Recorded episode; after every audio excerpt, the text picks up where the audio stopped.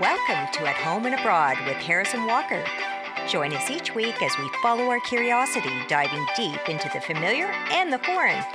Reach beyond your front door as we uncover new perspectives, explore intriguing ideas, and have real conversations with the best guests. Ready for something different? Let's get started. In 1994, 39 year old Italian native and Olympic pentathlete Mauro Prosperi was a participant in the six day, 156 mile endurance race, the Marathon of the Sands, which takes place in the extreme heat of South Saharan Morocco. With three days behind him, Prosperi headed into the fourth day of the race. But in the early afternoon, with the temperature at 115 degrees Fahrenheit, the unexpected happened. The winds whipped up, and quickly the sandstorm forced organizers to temporarily halt the race. It was not soon enough for Prosperi. He had become disoriented and ultimately lost. The storm had altered the appearance of the landscape, making it impossible for him to find his way. In a moment of hope, he saw a search helicopter fly overhead, but it failed to see him despite his flare and his waving of the Italian flag. Prosperi was fortunate to find shelter from the relentless sun in an abandoned tomb, and with the will to survive, he ate what he could find raw bats, reptiles, insects, and bird eggs, and even his own urine kept him alive. He was severely dehydrated, resorting to sucking moisture from wet wipes and licking the dew off rocks. Another plane passed, and Prosperi lit a fire, writing SOS in the sand, but again it flew away, taking Prosperi's hopes of a rescue with it. Desperate and alone, Prosperi wanted to end his misery and attempted to end his life. He cut his wrists with his pocket knife, but the extreme heat and the dryness of the air clotted the wound. Prosperi would not die that day or that way. Resigned to his fate, he struck out towards the distant mountains, unknowingly heading deeper into the desert. But luck finally did come his way he discovered an oasis. In an interview with the BBC, Prosperi described the moment. Really, it was only a large puddle, a mirror of water in a wadi. I threw myself upon it and gulped with abandon, but I could hardly swallow. I managed to force a mouthful of it down, and almost immediately I vomited. I couldn't hold anything. I found I had to take tiny sips, one every 10 minutes. His luck continued shortly after he followed goat droppings to civilization. During his nine days' disappearance, he had traveled 180 miles, finally arriving in Algeria. In the end, he had lost almost 35 pounds and was told that his liver was on the brink of failure. He was unable to eat solids for months and was not fully healed for nearly two years. Not only did Prosperi live to tell his harrowing story, he has re entered the race many times since. Wow. Yeah. S- stories of extreme survival against all odds have always fascinated me. I know. me. I think my fascination with survival began when I read that if you survived a plane crash, you could strap the cushions from your airplane seats to your feet in order to allow you to walk in the snow. Wow, those would be pretty big and cumbersome know, right? snowshoes, I think. I'm going to have to look into that one. I think I'm pretty safe in assuming that you aren't alone in your fascination with the topic of survival, though, Walker.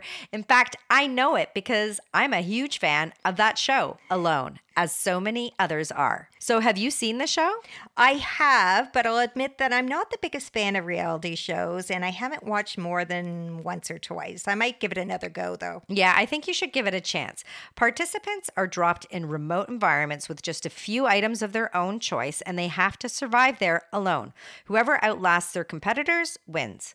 It's tough, but it's educational too, and it really drives home how far we've gotten from understanding how difficult it is to procure your own food. Well, survival's a pretty strong theme for television and film, isn't it? Right, like the 1993 movie Alive. You know the one about the Uruguayan rugby team and their struggle to survive after their plane crashed in the Andes. I do. It was a pretty compelling story. It sure was. The surviving men were starving, and they were faced with the decision to either harvest or eat their deceased team members or likely die themselves.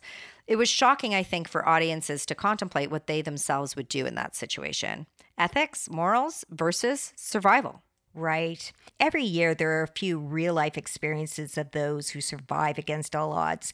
They grab our attention and ultimately remind us of how strong our will to survive really is. Yeah, it's heartening to see people overcome adversity, no matter what it is. It gives us hope that we can do the same, right? No matter what life throws at us. And life can be a bit random and terrifying. It can. Take, for example, survivors of tornadoes, lightning, and even being the victim of a shark or crocodile. Yeah, no thanks.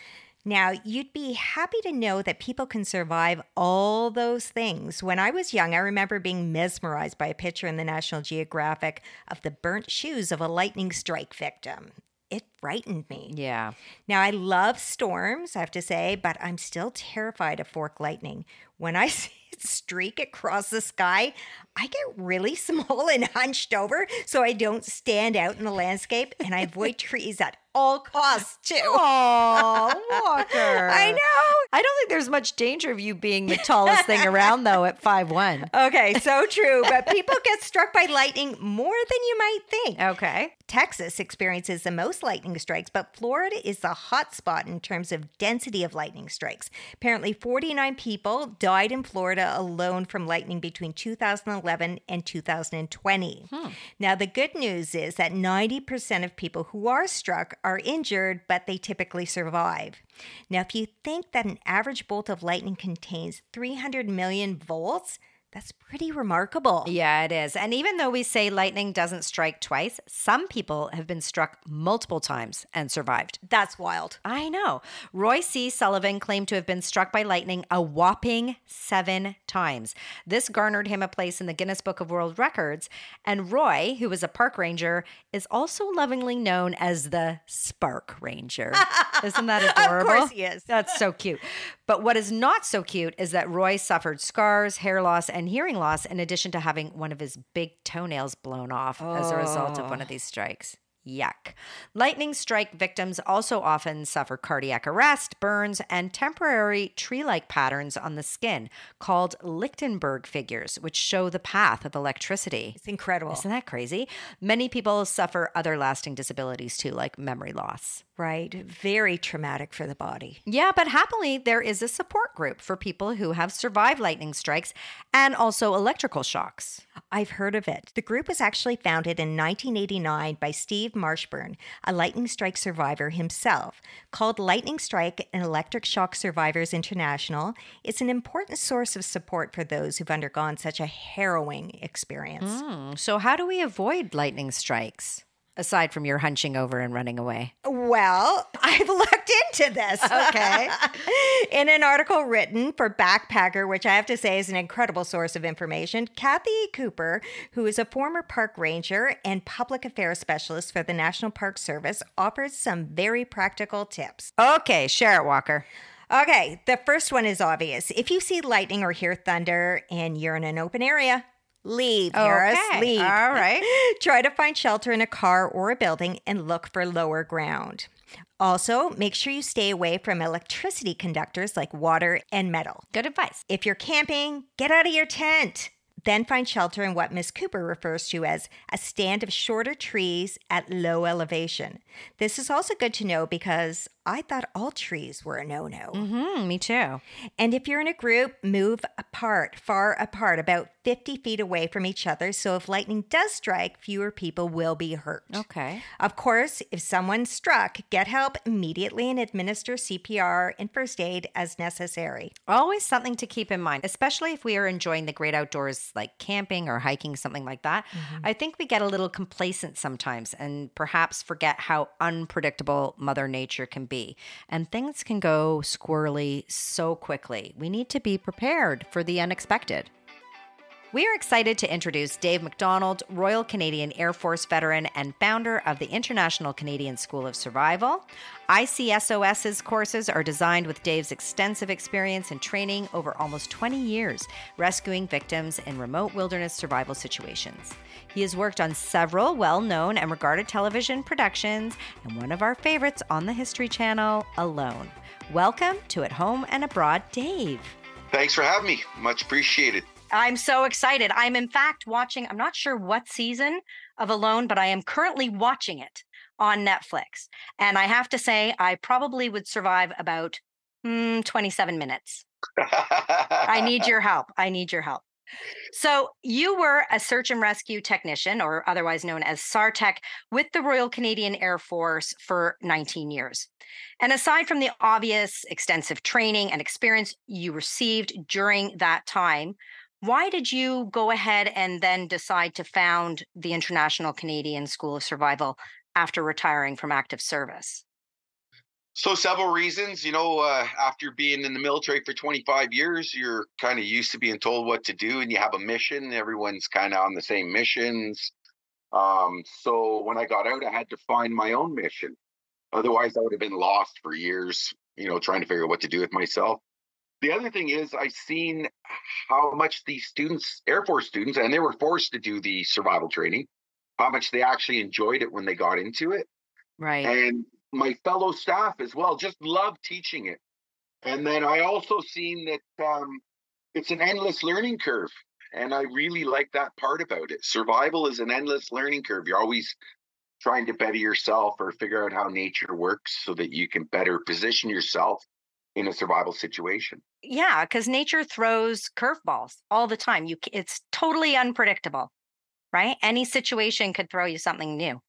Yeah, it sure does. It throws you curveballs, but I mean, in a way, there's always patterns too. So, right. you know, seasonal patterns, migrational patterns, all that. So that's why I teach a pattern for survival.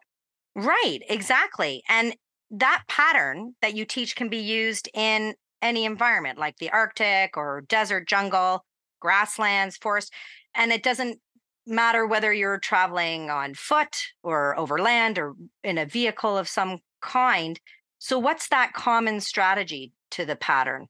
So, it's just like um, in school, you have fire drills, right? And you yeah. do these patterns or these drills to give you the best chance of escaping the danger. Right. So the survival pattern goes first aid, fire, shelter, signals, water, food. And basically it just keeps you on track.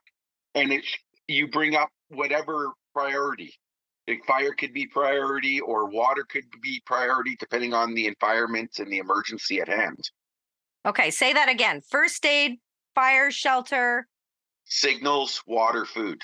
First aid, fire, shelter, signals, water, food. And you can use that in any environment, like I said, even an urban environment for a man made or natural disaster.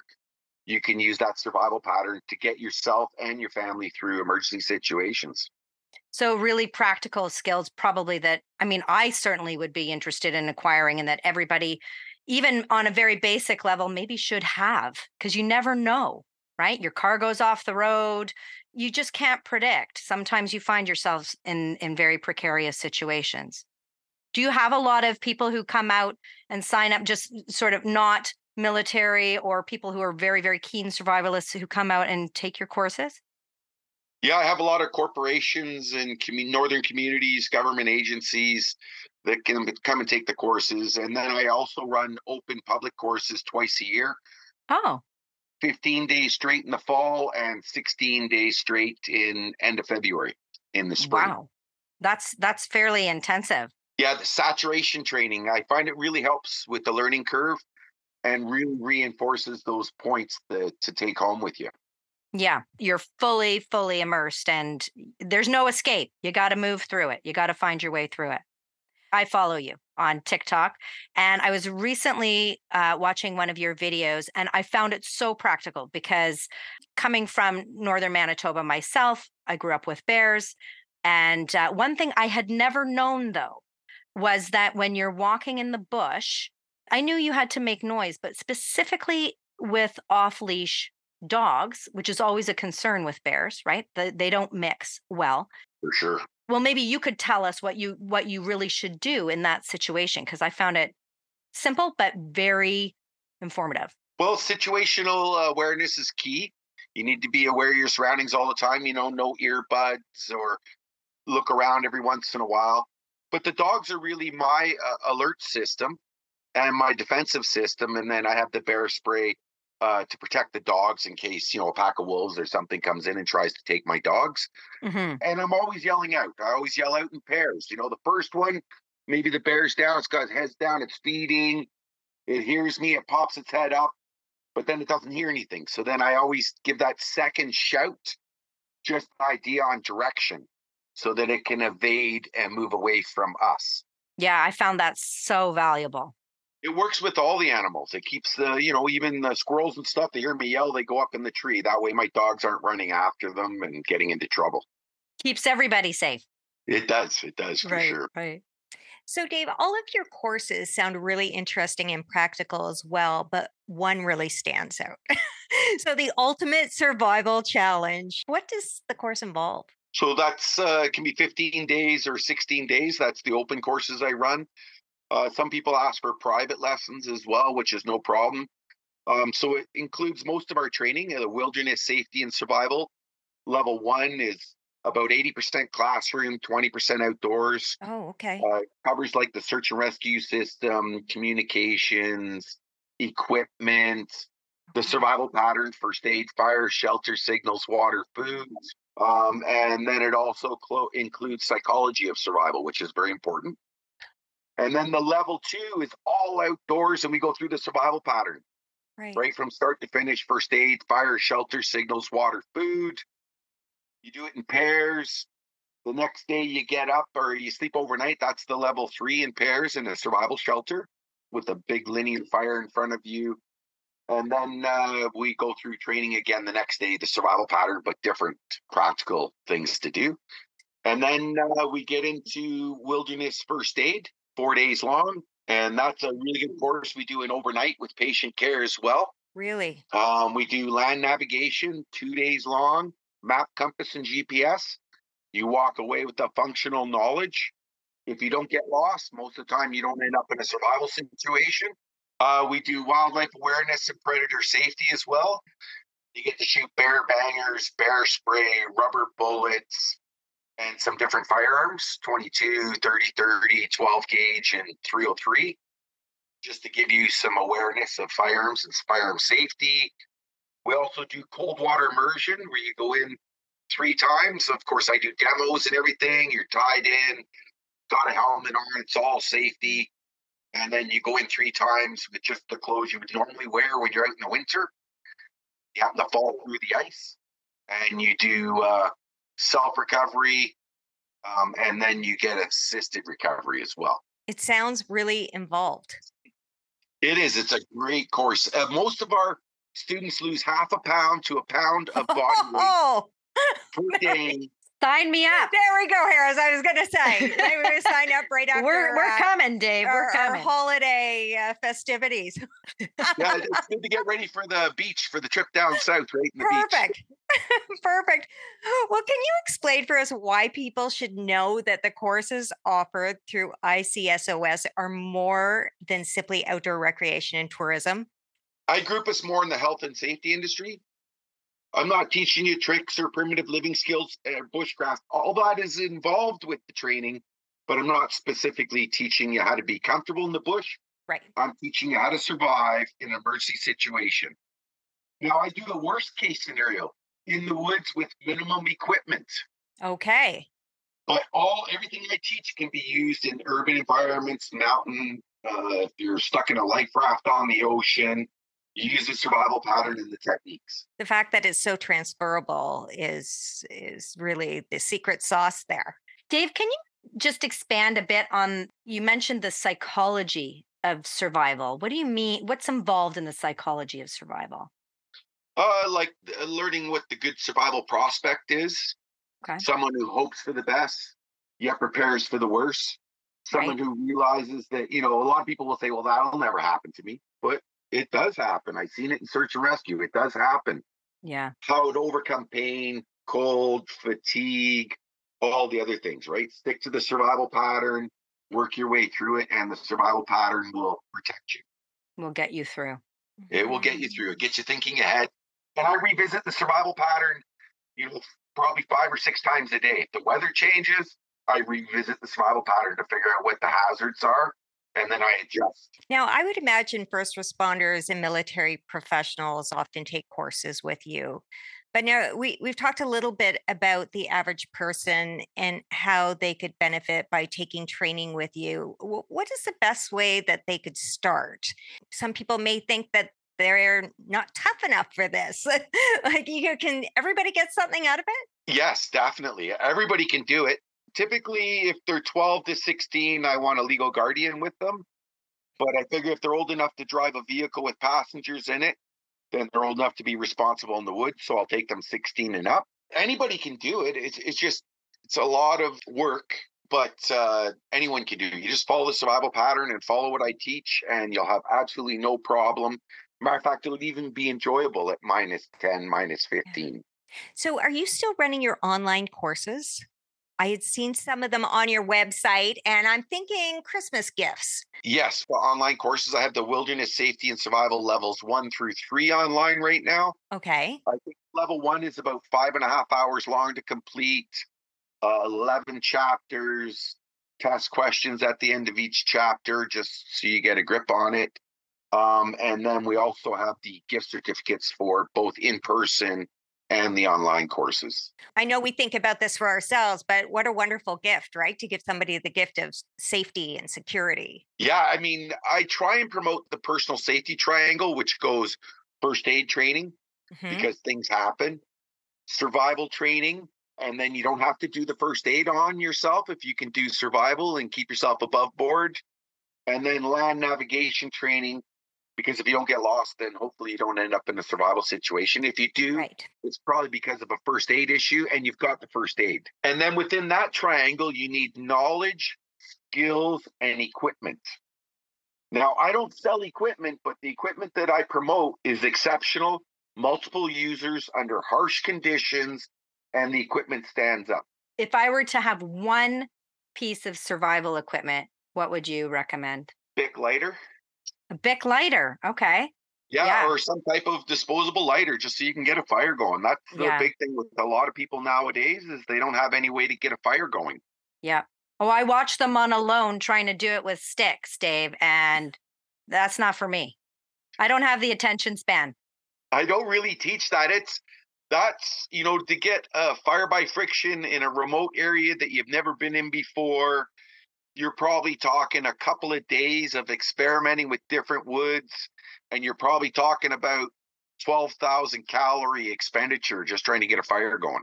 Wow. 6,000 calories a day trying to get a fire going. And, and, I imagine you'd need to find dry wood, would you not? Yes, and and it's not just any dry wood; it's particular dry woods in certain areas, geographical areas works. Yeah, that sounds a little tricky. I I, I'd go with the Bic lighter. yeah. yeah. Dave, I want to thank you so much for chatting with us today. It was a pleasure speaking with you. Now, if you'd like to learn more about Dave MacDonald and the International Canadian School of Survival, you can find their website at www.survivalbytraining.com or on Instagram at, at survivalbytraining. Thanks so much, Dave. Thanks, Dave. Thank you. Now, I could have talked to Dave all day. I know, me too. Though I have a keen interest in survival techniques, I have never taken the time to take a course. Mm. I don't spend a lot of time in the situations that require these kinds of skills, but you just never know when the unexpected will happen, right? Yeah, things can be flipped upside down in a heartbeat, but people don't think that it could happen to them. Right. So most of us are unprepared for any kind of catastrophe. Right the optimism bias. Mm. An optimism bias, also known as unrealistic optimism, describes when we think bad things might happen to other people, but never ourselves. Right. Okay. According to Kendra Cherry in her article, Understanding the Optimism Bias, AKA the Illusion of Invulnerability. The idea was explained by N.D. Weinstein. They noted that in a study of over 200 college students, the students tended to estimate their own chances of experiencing negative events, such as getting divorced, as being lower than for their classmates. They also estimated that they had a greater chance of experiencing positive events, like living to old age. Well, who wants to assume that they'll experience negative life events, right? I think you would be a happier person having an optimism bias. True, and it can contribute to greater motivation as well. But the really interesting thing is that optimism bias can also actually lead to negative behavior like risk taking. Oh, wow. So a double edged sword. Apparently so. Wow. So maybe that's why we enjoy harrowing tales of survival against all odds. It's a little voyeuristic, but we can also play out these scenarios in our minds like, what would I do in that situation? Would I be as resourceful? Would I survive? Oh, I could see that. Easy to do from the safety of our own homes, though. Right. Do you remember that film 127 Hours? No. It was about the American mountaineer Aron Ralston, who was pinned under a boulder while hiking alone in Canyonlands National Park, Utah in 2003. Can you imagine? No, and I do remember this story. I think I would be done for. He was trapped for five days, wasn't he? He was. He hadn't told anyone where he was going, unfortunately, which made matters worse. He managed to survive with what little water and food he had with him, but he did lose 40 pounds during the ordeal. And spoiler alert, he had to amputate his own arm, then make the seven mile hike back to find help. Oh my God. How on earth did he not bleed to death? That is a crazy, crazy experience. It is, and it's no wonder that he's a motivational speaker today mm. and still a mountaineer. Still a mountaineer. I think I would think twice about heading out hiking after that experience. Not him. When you love something, you don't let it go. It reminds me of the surfers who are attacked by sharks and then they're back on their boards as soon as they can. I know. I can barely get on a board myself with fear of sharks, but I guess when you got to catch that wave, you got to catch that wave. Well, it's not always outdoor pursuits that take people by surprise, though. Sometimes it's just in the course of daily living, like taking an airplane. Yeah, I can't even watch that show, Mayday. I haven't About- seen it. Oh, don't. I no. Oh it's my terrible. God. See, that's another issue I have. Yeah. I'm afraid of flying too. I do it. Yeah. But I'm not a comfy passenger. No, because you have no control. Airplane crashes, I think, figure a lot into our nightmares. have you heard of Juliane Koepcke? I don't think so. Well, she's a famous mammalogist today, but on Christmas Eve, 1971, at the age of 17, she was the only survivor of over 90 passengers on LANSA Flight 508.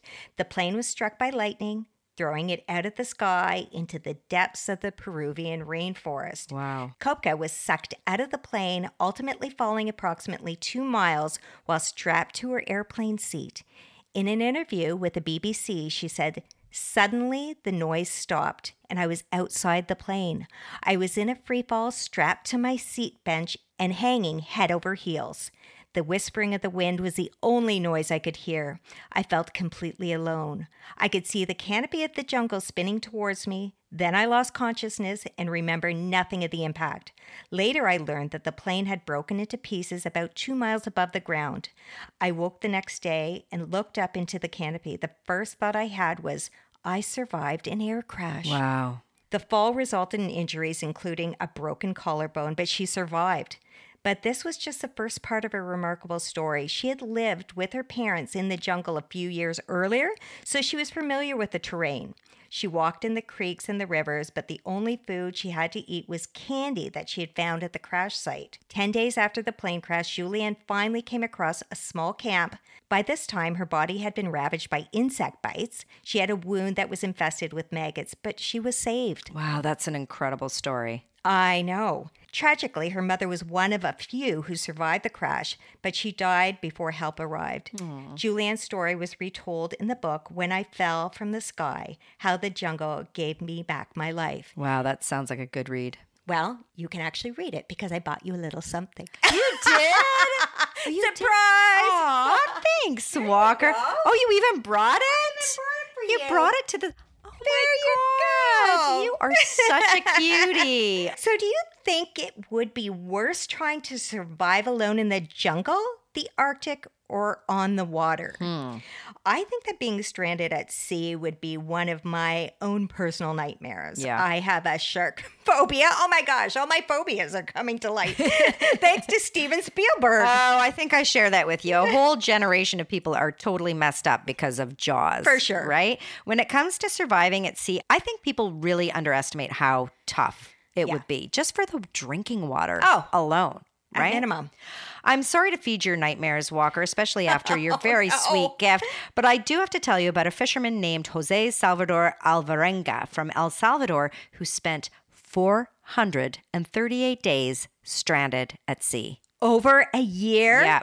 This reminds me a little of the film Cast Away. I know. That's exactly what I thought. Except in the movie Cast Away, Tom Hanks spent a good chunk of time on a deserted island and not on the waves. right. That's where he met Wilson, his volleyball friend. His little volleyball friend. and side note here for our listeners in 2021, Wilson, the volleyball prop used in the film Cast Away, sold for $308,000 US at a Sotheby's auction. Oh, excellent tidbit of trivia for my next cocktail party. There you go. I hope it comes in handy. So back to Jose. His 13 month journey began on November 17th, 2012, when he headed out from the coast of southern Mexico with a fellow fisherman. They were expecting a regular day of fishing, but suddenly a storm hit. And this was not just any old storm, it was a storm that lasted five days. When the skies finally cleared, they realized that not only were they lost, but their boat was damaged, and even worse, they were left without a way to call for help. Search and rescue assumed that they just didn't survive, and so they were stranded. So, how did they sustain themselves? Being fishermen, I would think fish. Yeah, you got that right. They drank rainwater and turtle blood in oh. order to replenish fluids and ate fish, turtles, and jellyfish for sustenance. Tragically, though, Jose's fellow fishermen did not make it. So, how did Jose ultimately get rescued? Well, one day he did notice a small island close enough to him to swim to, and that's where he finally found help. Gosh, can you imagine how he felt to see that island that day? Yeah. Wow. I wonder how he kept his hope and motivation alive for so long. Well, apparently he thought about sex and delicious food. Alrighty then. yep. Apparently, though, he doesn't fish anymore. He's afraid of the water. And according to a 2016 CNN article, he said, There are still nights when I can't sleep. The ocean keeps haunting us. Poor guy. There's I no know. wonder. I know. Sometimes survival depends on a single split second decision, like Jose's decision to swim to that island that day. These days, more and more people are preparing themselves in the event that they are ever faced with such a scenario, like doomsday preppers. I wonder if the uncertainty of the pandemic initiated some of this. I can't think it would have helped. Preparation mitigates uncertainty, right? And of course, television shows such as The Walking Dead and The Last of Us have all got us in an apocalyptic state of mind. Yeah, there are some who want to be ready for the potential collapse of society if that time comes. Even in 2012, a National Geographic poll discovered that 28% of Americans knew a doomsday prepper. There was even a show on the National Geographic channel which ran from 2011 to 2014 called Doomsday Preppers, which, of course, I have watched in its entirety and loved. There were preppers who were making plans then for a global pandemic. Weird, huh? Yeah, I bet the number is a lot higher now. Oh, yeah, I bet. But prepping is not limited to individuals, it's a global effort too. The Svalbard Global Seed Vault, also sometimes referred to as the Doomsday Vault, is prep for a bioagricultural disaster.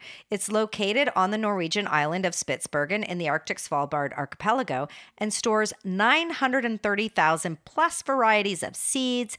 And it's a backup storage facility for 1,700 smaller vaults around the world. Neat. Did you know that you can actually take a virtual tour of the vault online? I did not know that, and I am very excited to do that. I also found another cool online resource for all things prepping.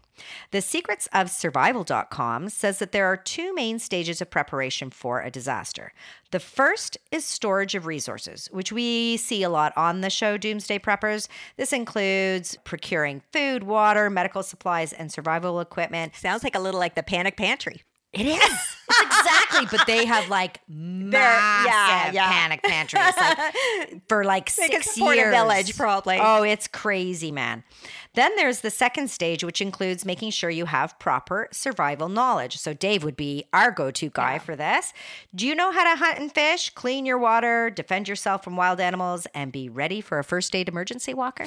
No, I'm woefully unprepared for the wild, I can say. Um, I can spot a good sale, though, at the grocery store. Does that count? It sure does. It could come in handy when stocking supplies, right? But you would need a bunker to wait out the apocalypse. According to loveproperty.com, there are many available bunker options for a variety of budgets. Probably not for my budget, though, Harris. Well, maybe not. They start at $19,000 US, and you would need somewhere to put it. Okay, out of my budget, but not as much as I would have expected, actually. Well, don't get me wrong. Options did go as high as $299,000 US, and I really would imagine that the sky's the limit. In fact, a lot of celebrities have prepared for the end of days, like Roseanne Barr, Kim Kardashian, and maybe to no one's surprise, Joe Rogan. But it's a real business. David Kobler and Scott Hunt, owners of the Practical Preppers, provide prepping resources and support. Kobler and Hunt began their business out of a passion for helping families achieve independence and security in an unstable world. Hmm. But not everybody thinks that prepping lifestyle is worth all the effort and expense. The late Professor Kenneth Rose of the University of California, Chico, and author of One Nation Underground The Fallout Shelter in American Culture, was once quoted by USA Today as stating, Frankly, I think people should put their energy into making a more peaceful world rather than contemplating saving their own skins. A point worth thinking about. So, Harris, how well do you think you would fare if you were stranded somewhere in the wild or floating somewhere out and about in the ocean? Mm, probably not very well, Walker, but maybe better on land than water. Well, we're about to find out. What do you mean by that? Are you sending me on a survival course? Now, that would be entertaining. No. I only have a few questions for you from the Would You Survive quiz from Backpacker. Okay, all right, let's see how I do. Are you nervous? Mm, Your survival may depend on whether you answer these questions correctly. okay, no pressure. None at all. Okay, here we go. Okay. Halfway into a week long hike in Glacier National Park, you and your buddy have lost the trail. FYI, your buddy is not me. Aw. What's your next move? Is it A, shortcut cross country back towards the path to avoid wasting daylight? B, retrace your steps to your last known landmark? C, stop, pitch your tent, and start signaling for help? Or D, climb to the top of the highest nearby peak to get a better view? Hmm, I think I would pick C. I think I would stop, pitch my tent, and start signaling and maybe make a cup of tea. Wrong. Oh. it's B. You have company, Harris, supplies and gear. So solve this yourself. Okay. If you're still off the trail after a day or two, try C. Following option A is a major reason hikers get lost. Yeah, keeping moving and you have no idea where you're going, probably not a good idea. Okay, true or false? Hypothermia can be a risk in temperatures above 55 degrees Fahrenheit. True. If you're wet, you can still get hypothermic. You're right. Hey. True, especially if it's raining and windy. Rangers in the Smokies see a surprising number of cases every spring. Wow.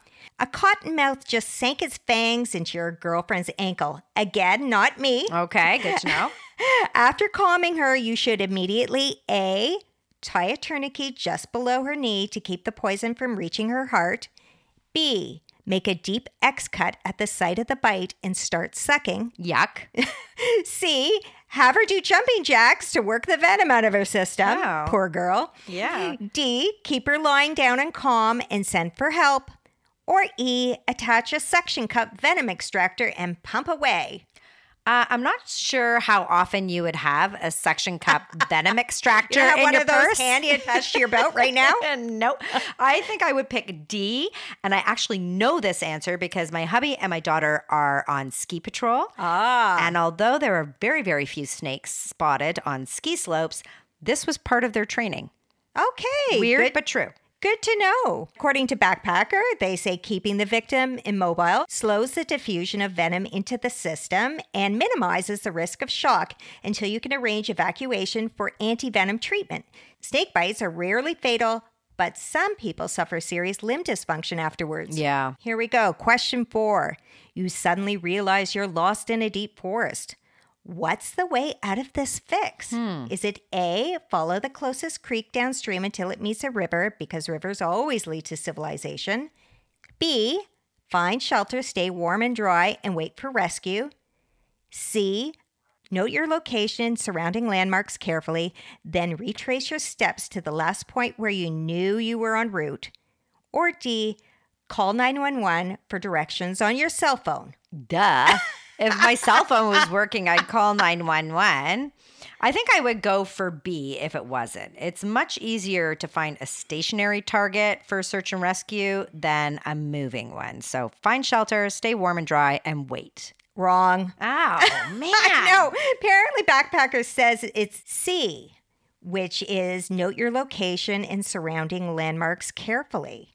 If that doesn't work, go with B, which is find shelter.